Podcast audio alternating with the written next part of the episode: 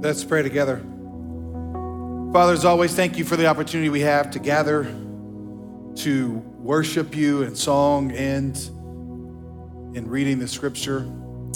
God, we want to, as we talked about last week, show your worth through our worship because you are worthy. And not only, God, are you worthy simply because of who you are, but what you've done. And that's what is so amazing about grace. It's you've done what you didn't have to do, but you chose to. And so, God, we thank you for that. As we open up your word now, God, we ask you to help us to continue to worship, to continue to see how amazing it is, this grace that we've been talking about. And God, I pray that you would open our eyes to see it, to love it, and then to live in light of it. And as always, God, help me to communicate it in a way that honors you and is helpful. We ask this in Jesus' name. Amen. All right, as always, if you got a Bible, open it up to Ephesians chapter 1. We are in this series on Ephesians, and this is now our third week. And we're looking at this text, and uh, Ephesians 1 13, or not 13, 3 through 14, which I told you last week in the Greek is one long sentence. Uh, it's one long run on sentence, but we are taking three weeks to look at it. And so we're going to kind of pick it up in the middle, verses 7 through 10. But in your English translation, it probably has a period because we try to break it up a little bit. But we're looking at this subject of what God has done who God is, we praise him, and what he's done. And what he's done is he has saved us in Christ. And again, as I said last week, we're talking about a subject that is very complex because we're talking about God, we're talking about the activity of God, and, and we're talking about big kind of theological concepts and words, words like predestination and election and words like that. And so I recognize, as I said last week, that these issues are complex. And there's no way that myself or really anybody else can describe them in a 30 or 40 or uh, minute message um, about you know trying to get through this, which is why we also have a podcast. And Pastor David and I, uh, as we do every other week, recorded a message or a, an episode this week digging into this even more. So if you listen to that, you can go and listen to that podcast where we talked more about this concept. But again, if you weren't here last week, I'll, I'll, kind of recap quickly for you. We looked at verses three through six, where Paul tells us to worship God. He's saying, Blessed be God. And then he has done something, he has chosen us, he has predestined us. And we talked about the concept of that is God's grace, God having grace on us. And then what we believe here, what I believe, is grace precedes faith. But like I told you, it's all right if you believe faith precedes grace as long as we agree that those two things are necessary, that, that it is important that it is by faith or by grace through faith that we are saved, which we'll get into Ephesians chapter 2. So, again, we're going to pick up right where we left off last week in verse 6 and go into verse 7. And this week, what we're going to see verses 7 through 10 is just, again, digging more into this concept of what it is that God has done. And not just what it is, but how he's done it. So let's go verse 7 of Ephesians chapter 1. I'm just going to look at verse 7 and 8 and then we'll stop and chat about it. Paul says this, in him, which is in Christ, we have redemption. In him, we have redemption through his blood. I think it's pretty cool. It's almost like there is a God. We sang about his blood this weekend. So, through his blood, the forgiveness of our trespasses, according to the riches of his grace. I'm going to read that again, and I want you to say according to with me again. All right, here we go. According to the riches of his grace. That's the title of this week's message, according to. Then verse 8, he says, which he lavished upon us in all wisdom and insight. So, like I said, the title this week is according to, and there's twice in verses 7 through 10 that this phrase, according to, happens. And, and we're gonna break this message up almost into two parts, if you will, and look at both according to's. Because this phrase, according to, as I say often, is a preposition. And I just feel like, and I'm gonna say this until the cows come home, uh, because apparently they never come home, right? Or Jesus returns, or I'm out of here. But prepositions don't get enough love, but they are huge in understanding not only how sentences work together, but by how God works. Because this word here, or two words, according to, in Greek, it's one word, is called a preposition of reference. It's referencing something. Another way you could say this is this is, uh, it's referring to how something happened. And so he says, in him, in Christ, we have redemption through his blood, which is the forgiveness of our sins. Again, no one argues with that, or no one within Christianity argues with that. We all believe it is in Christ, which is a key tenet of uh, really the Protestant faith. There's five parts, it's called the five solas, and that's five alones. And it's grace alone, faith alone, Christ alone. And so it's by grace through faith in Christ. So the in Christ part, again, no one really argues about. As I say all the time, the reason why Christ is the only way is because he's the only one. He's the only one who's done something. Well, what has he done? Paul tells us here he has redeemed us. Now, redeemed may feel like a real churchy word, but it's not. It's a word that we use all the time. Because to redeem something means you pay for something. You pay for something and then get something. It's like just checking out, right? At a, uh, at a grocery store. At a, you pay something, you are giving them money, and then you're getting something. But the idea of redeeming goes beyond just paying something, it is you're paying to get something back. You're paying to get something back like a ransom. So think about it that way. Something has been taken, and someone is requiring you to pay for it to get it back. Which therein lies the evil of the whole scenario. You're like, but but it's mine. I shouldn't have to pay to get something back that's mine. You're right, you shouldn't. But here's what's amazing but God did. God did.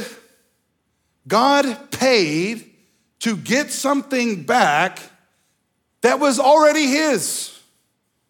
Imagine if God was up in heaven and He's like, I don't pay, it's mine. I ain't gonna pay for it. Well, that would be leaving us in our trespasses and sins. What makes this so amazing, and again, we'll get into the according to part, what makes this so amazing is God didn't have to pay for something that was already His, which was humanity. He made us, He created us. But in Christ, it says He redeemed us. He paid the price. He paid the price for our ransom to get us back. How did He pay it? He paid it, it says, through his blood. I mean, think about that. It's one thing to pay money. Let me say, it's one thing to pay it with the green, but to pay it with the red? I just thought of that. I think that's pretty good. I'll be honest with you. Why I love preaching. I come up with things as I preach. God just didn't dole out the money. He didn't just dole out the dollars, right? I mean, that alone would have been amazing. No, he paid it through his blood.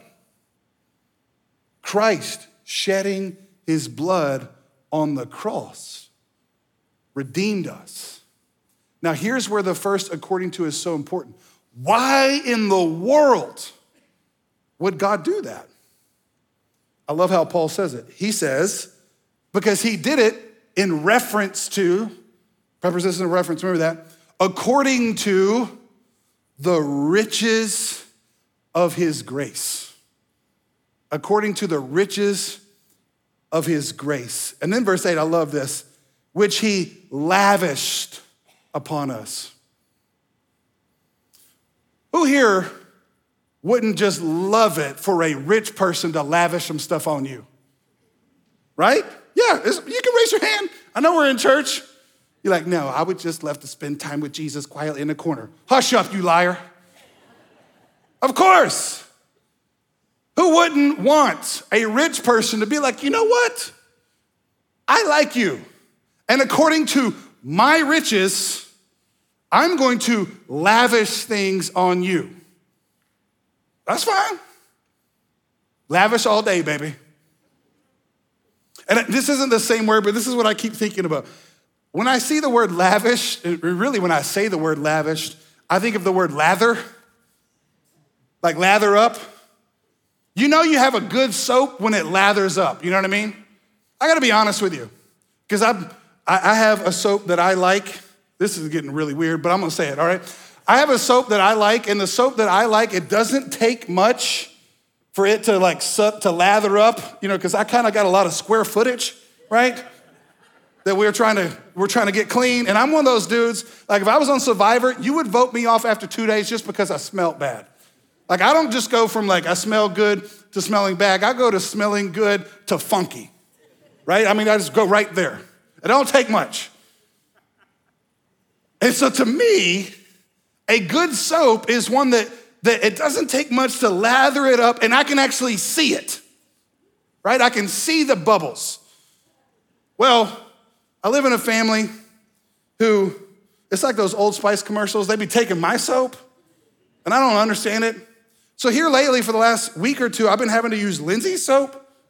And I don't know if there's a difference between men's soap and women's soap, but I, all I know is this one don't lather.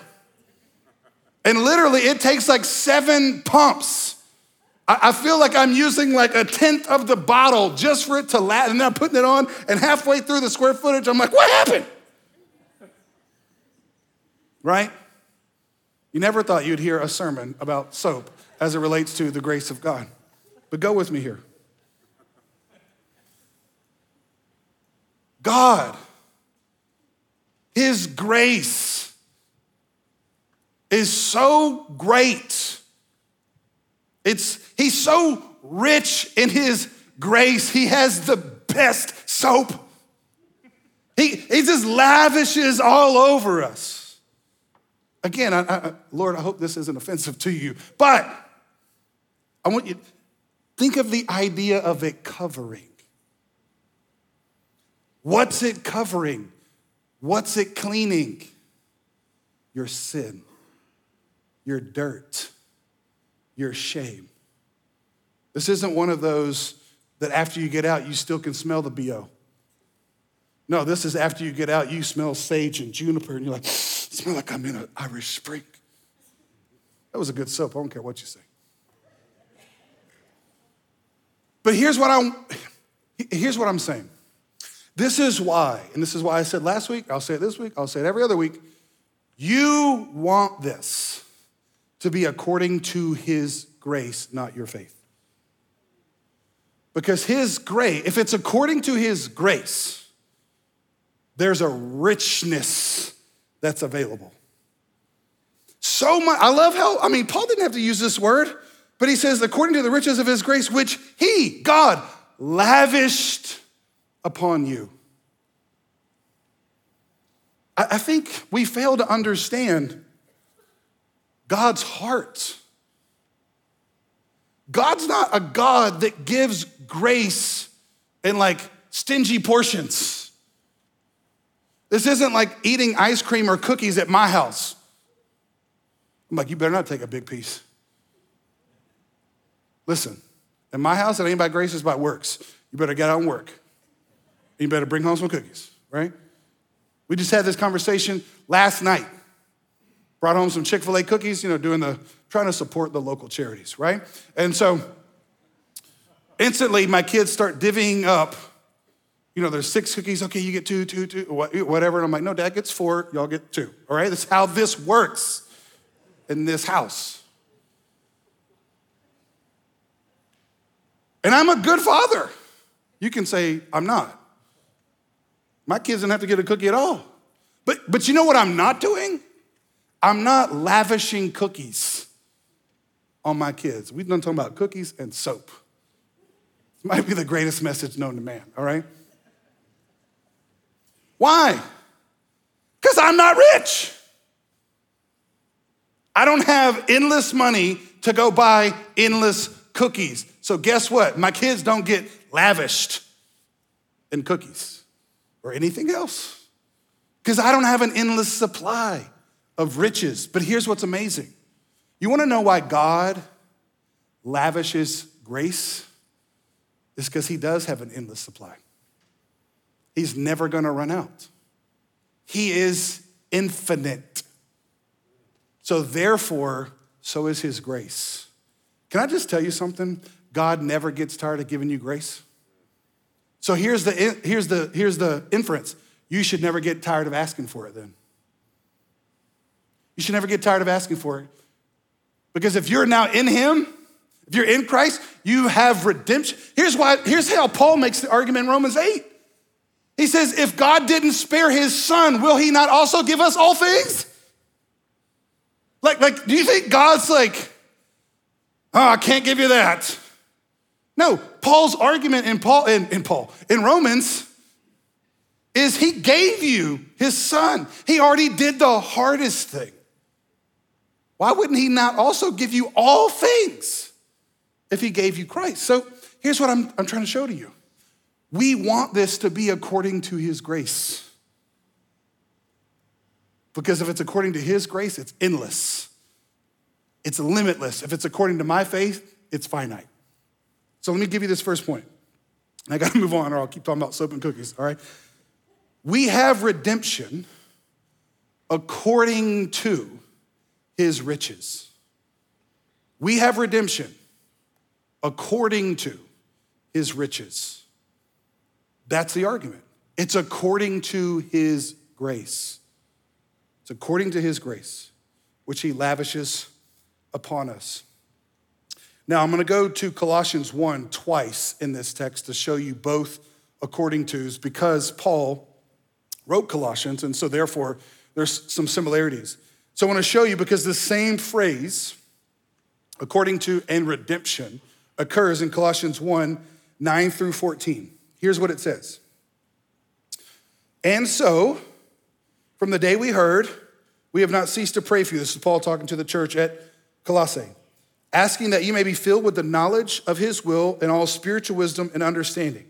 Verse 10 so as to walk in a manner worthy of the Lord, fully pleasing to him. Now listen to this bearing fruit in every good work and increasing in the knowledge of God, being strengthened with all power. Here's the phrase what's the next two words there? According to.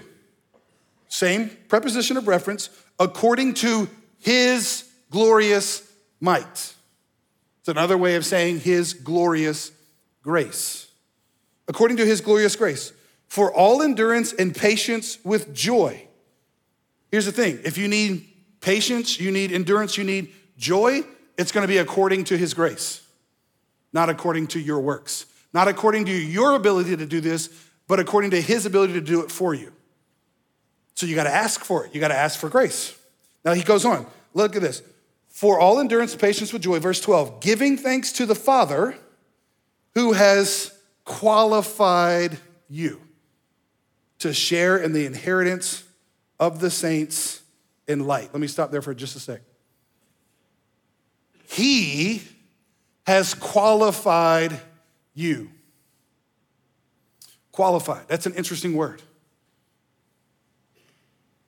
You're up to the task now, you're qualified. It's like you have a resume that qualifies you for the job. And here's what's key this is why I think grace precedes faith. Watch this. It's not my faith that qualifies me, it's His grace. His grace qualifies me because Paul just put the emphasis on this as something that God did. He qualified us. How? According to. Now he goes on, last verse, verse 13. He has delivered us from the domain of darkness and transferred us. Listen to all the, who's doing the work here? He has delivered. He has transferred. Who's doing that? God, by his grace. Transferred us to the kingdom of his beloved son. Verse 14. Here's the same phrase as verse 7 in whom we have redemption. Same phrase the forgiveness of sins. See, we have redemption according to his riches. We are redeemed by God's ability, God's wealth. And this is what's amazing. This is even how Paul argues in Second Corinthians 8 and 9 when he's trying to get the Corinthian church to give to the needs of the saints in Jerusalem when he says, God, being rich in mercy, did not, con- uh, Jesus didn't consider, well, that's Philippians, sorry. I get my, my verses mixed up. When he says, though he was rich, though for your sakes he became poor, so that in him you might become rich. Philippians said he didn't consider equality with God something to be grasped, something to be held on to. See, God is trying to share the lavish the riches of his grace on you. So it's according to grace, the riches of God's grace. Now let's go back to Ephesians 1, verse 9 and 10. Again, remember, this is all one sentence. So we in verse 8, which he lavished upon us in wisdom and all insight. Verse 9, making known to us the mystery of his will. What's the next two words there? According to. That's all I titled the message this week. According to his purpose. So the first one was according to his grace. This one is according to his purpose, which he set forth in Christ, verse 10, as a plan for the fullness of time to unite all things in him, things in heaven and things on earth. Now, the first according to, Paul's talking about how we are redeemed, how we are saved, how we are justified, how we are made right with God, how we are qualified. I mean, I could word after word after word. We are redeemed according to the riches of his grace. Now, one of the pushbacks that people have, and it's fine to, to have had many conversations this week, last weekend, and this week, because the moment you start talking about predestination and the moment you start talking about election and God choosing and all these kinds of things, invariably other questions come up. That's totally fine. It should. It's a complex doctrine. But one of the pushbacks people have is well, if God chooses, then we don't have free will. And we have free will. I've said that to you many times. The Bible does not say that God's sovereignty cancels out human free will. No, you have free will. And guess what? You freely choose. The problem is, you only freely choose sin, which is why God has to choose you, so that you choose something different, all right? But you freely choose. You are freely choosing every day. God has not predetermined every single choice you will ever make. That is not how the word predestination is used. In fact, if you go back and look at it, I didn't say this last week, but it's predestined to adoption. It's not talking about he predetermines every human choice. That's not the point. The point is, no, he chose you and then he predestined you and he determined your destiny, is another way to say it. After he chose you, he determined your destiny to be in Christ, to be saved, to be holy, to be his. All right? So the pushback that people have is like, well, if God chooses, then man has no responsibility. Again, wrong, because you freely choose sin. But people will say, well, then I don't have to evangelize, right? I don't have to share my faith. I don't, I don't have to do anything. God's gonna do it. Wrong again. Why? Because that is not the purpose of why he saved you. See, there's a second according to. He saved you according to his grace, but watch this. He also saved you according to his purpose, which was to enact his plan. So let me say it to you like this. Here's the second according to. First, we have a redemption according to his riches. Now, check this one out. we have a plan according to his purpose. So we have redemption according to his grace, according to his riches. Now we have a plan according to his purpose. See, I love that Paul doesn't let us off the hook. This is why when people say, Why should I share your faith? Because if you read your Bible, that's the plan. That's the plan. God sovereignly decreed that they would be chosen through you speaking. And so these aren't in conflict with each other. So I want you to understand. That's why Paul says in Romans 10, 9, and 10, if you confess your mouth, right? Believe, you will be saved. Well, how can they confess unless they hear? How can they hear unless someone speaks? How can someone speak unless they are sent?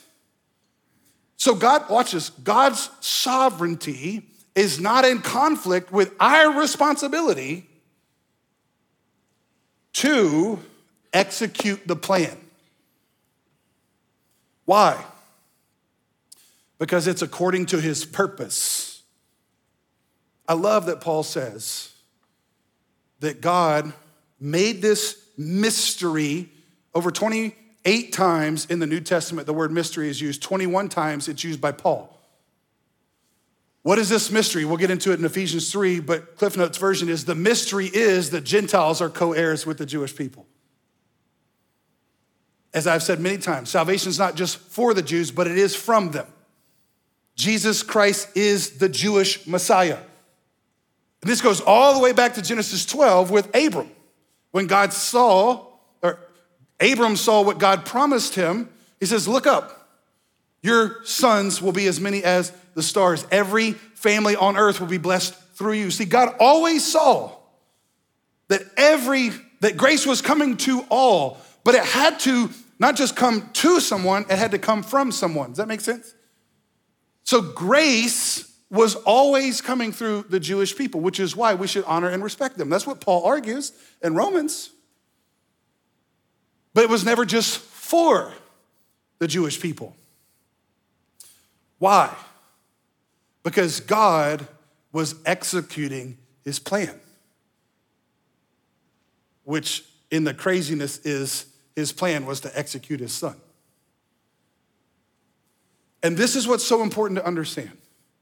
If you misunderstand this, you will misunderstand why we are still here. Because if God just saved you according to his riches and that was it, he should just zap you right up to heaven. But if you're in Christ and you're still here, which I know you are because you're here, you ain't there.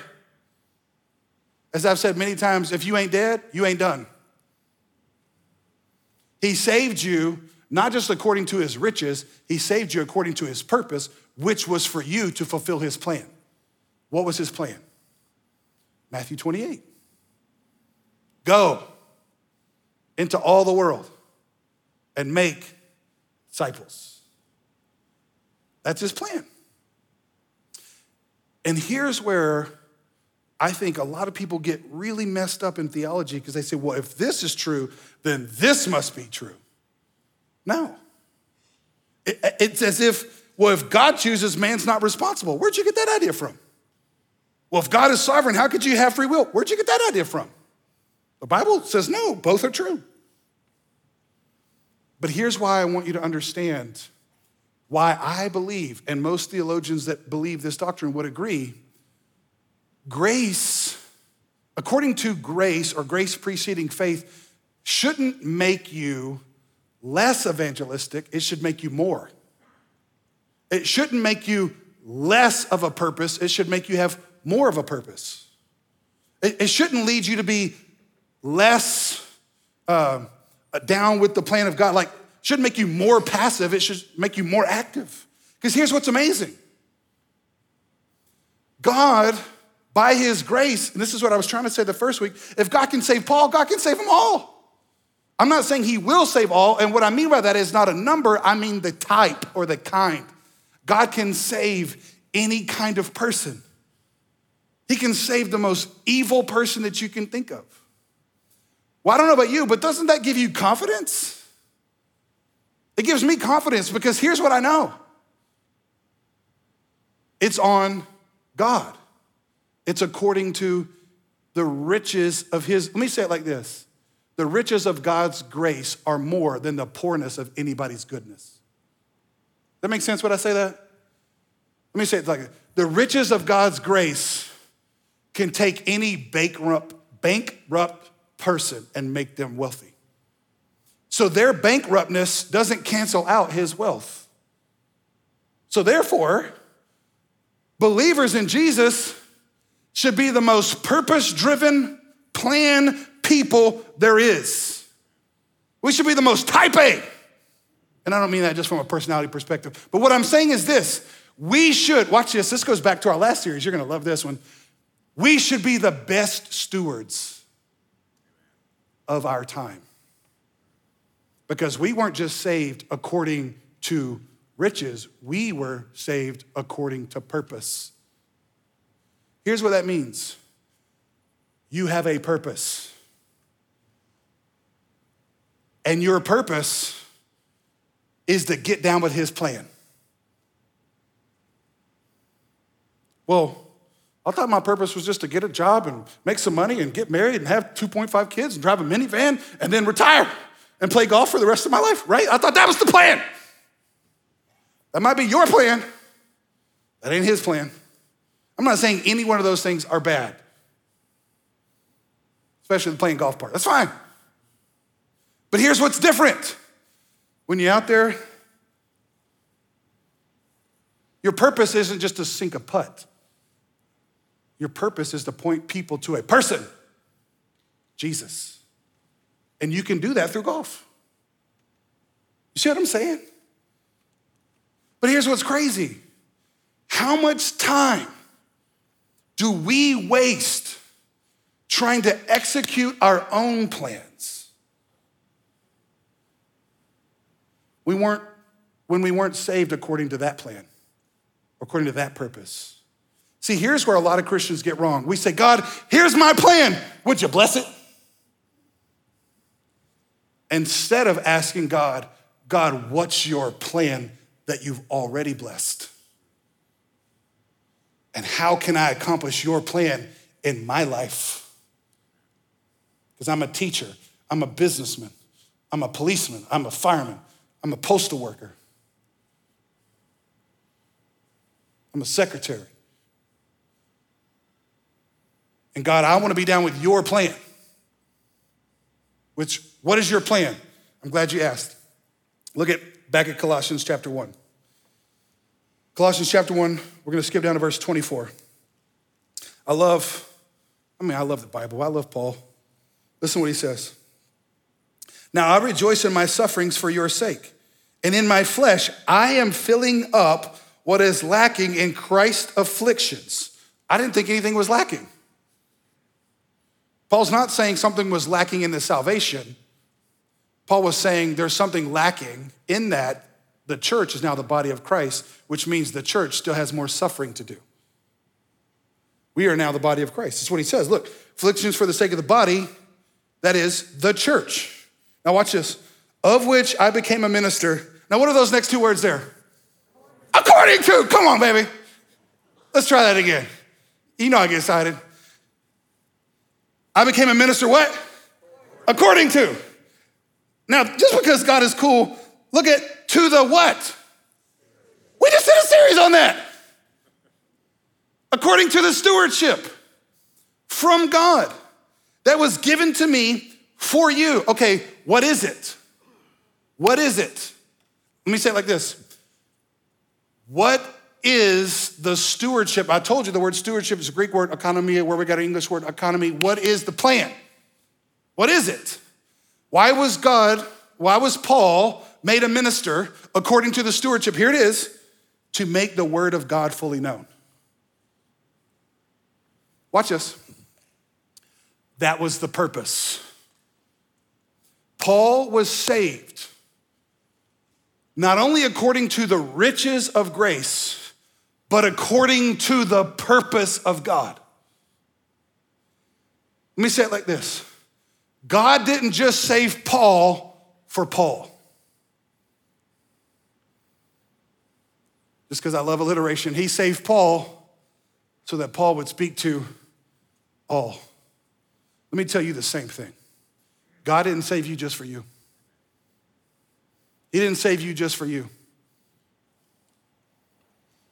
His grace wasn't just for you. Let me say it like this His grace was never meant to become a cul de sac in your own heart. His grace was never meant to become a stagnant pond of your own life. It was meant to come to you and go through you. Way back in the day, before we had our permanent locations that we have now in Jasper and Canton, we had offices down in Holly Springs. We were meeting at the Cherokee County Conference Center. We were setting up every week. We had offices down in Holly Springs. And was crazy, it was in the back of this industrial park. And whoever designed this industrial park built it, um, I, I guess not understanding how roads work or just didn't expect the growth because they built it and it went to a cul de sac. Well, then at the end of the cul de sac, there was a road. And so here's how we used to tell people to get to our offices go to the cul de sac, instead of turning around, go through it. And then you go through it and down. Those of you who are part of our church back then know this. You go through it and down and around, and then there's our, our church offices. And people are always like, what? But now that I think about it, what a great example of grace. The grace was never meant to cul de sac in your own house, it was meant to come to you to go through you. Here's what I'm saying you and I were saved according to a purpose. Why should you and I continue to make known the Word of God? Make it fully known? It's because that's what you were saved for. That's not how you were saved by or what you were saved by, but it is what you were saved for. So please quit asking if God is sovereign, why do I have to share my faith? Because He told you to and He saved you to. That's why. And no, it doesn't cancel out your responsibility. Paul goes on. Look at this. The mystery hidden for ages and generations, but now revealed to his saints. To them, God chose, there's that word, to make known how great among the Gentiles, this is what I was referring to earlier, the mystery, are the riches of the glory of his mystery, which is Christ in you, the hope of glory. That's the mystery. Every nation on earth God's grace is coming to. That's the plan. Take his grace to all the nations. That's the mystery that was revealed. So, this is what Paul says. Look at verse 28. I love this. Verse 28 29. Him, Jesus, we proclaim. Check this warning everyone and teaching everyone with all wisdom, that we may present everyone mature in Christ. Verse 29 For this I toil, struggling with all his energy. Not my energy, his energy. Not by the energy of Monster. Some of y'all got that.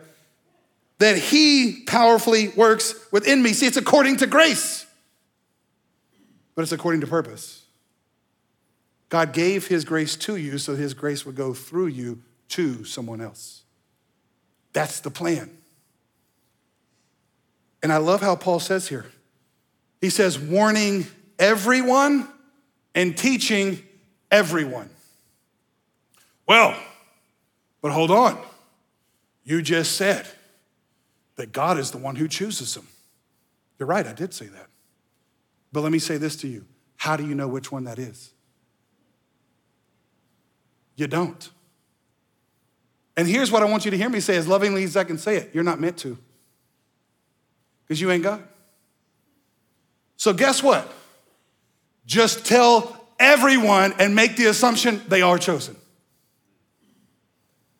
Because here's what we know God can save them all, can He?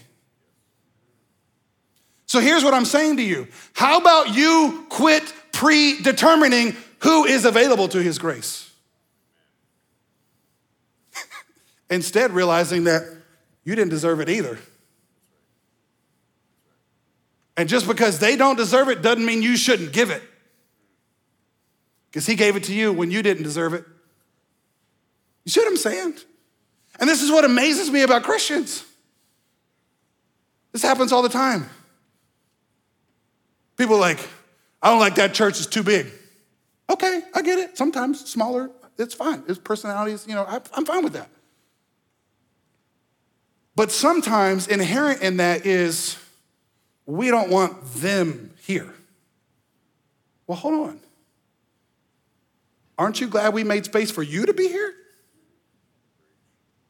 I mean, aren't you glad we have a Thursday night in Canton so that if you can't come on Sunday, you can come on Thursday? Right? Yeah. So, how dare we limit who can come? Because it ain't up to you. And here's what's amazing I'm gonna let you know something. We are gonna tell people that you don't like. And we're not gonna ask you if it's okay to tell them. Well, I don't like them. Well, I guess you're gonna hate heaven then. Be a lot of people in heaven you don't like. Thank God by grace, you'll be a perfected version of yourself there too. But here's what's crazy.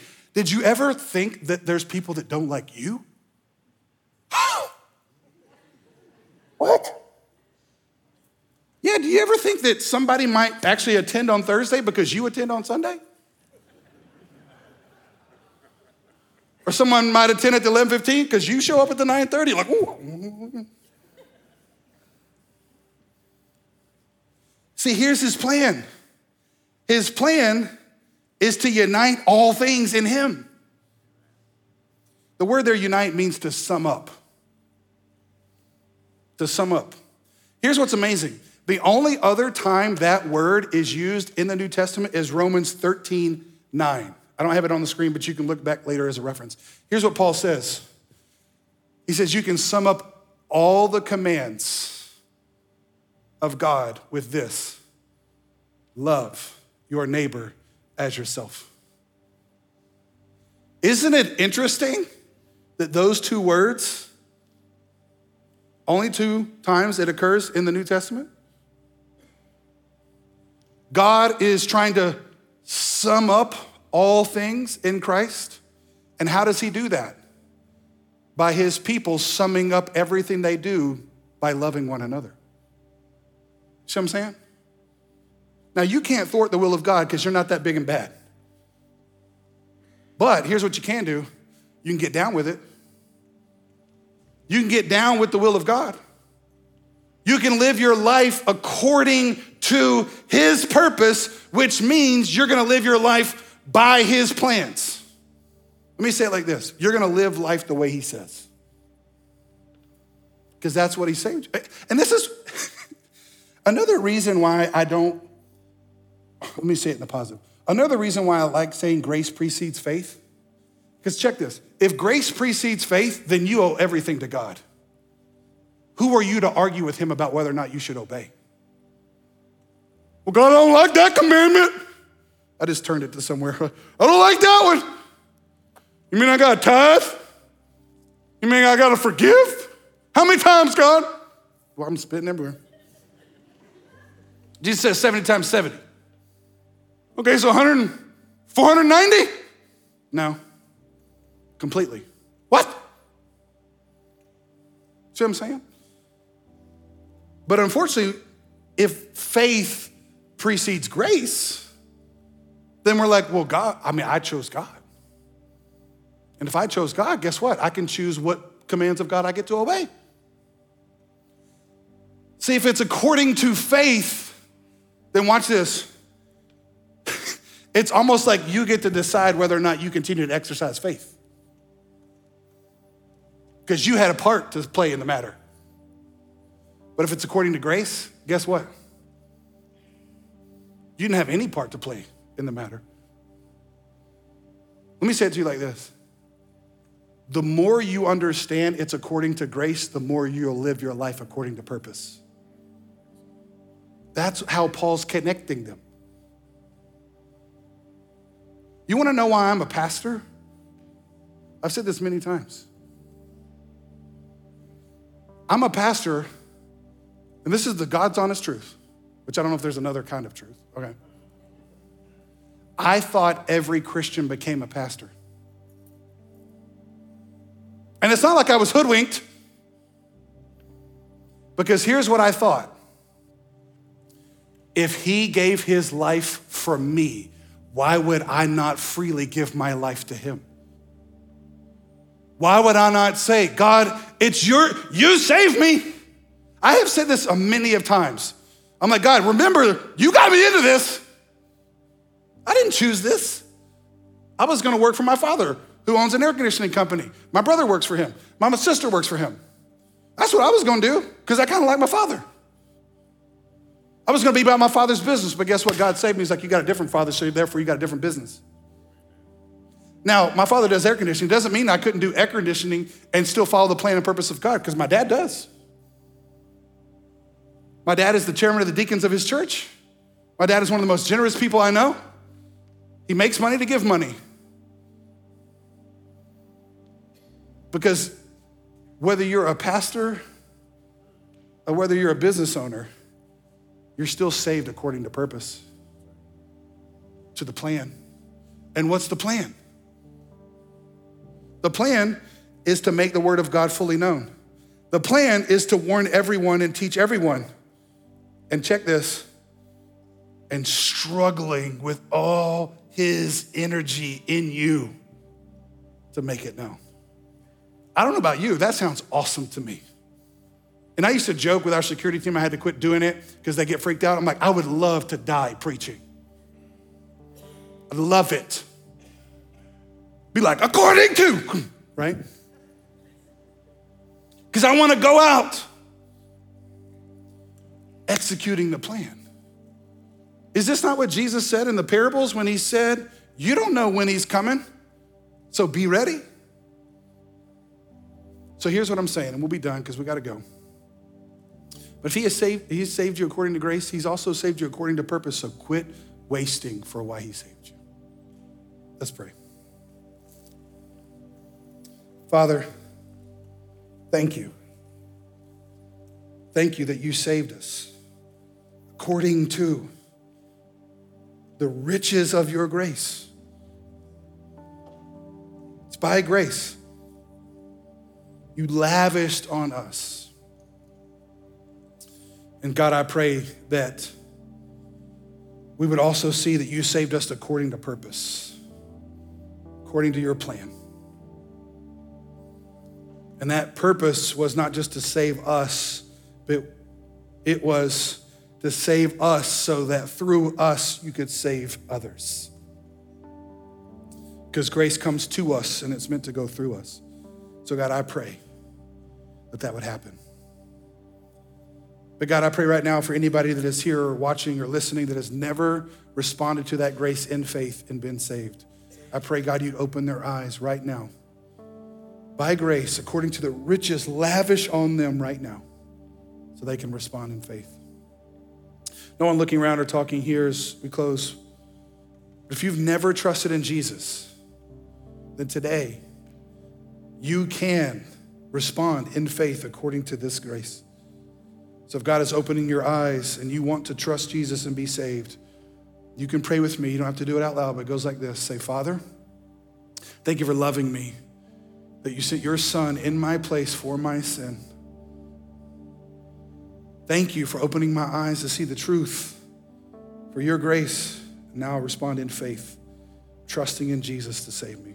Forgive me of my sins. Redeem me in Christ. Again, no one looking around or talking, but if you just prayed to trust Christ and you're in one of our physical locations, would you just simply lift your hands up so we could see that? We got men and women that are here going to put a Bible in your hand. When they do, you can put that down. Thank you. But then those of us who have trusted in Jesus, again, I want you to know that if you're saved by grace, it does not mean that you're not responsible to obey. Because you've been saved for a purpose, according to a purpose. Because God's got a plan, and His plan is to send you, to send you to make the word of God fully known, to send you to warn and teach everybody.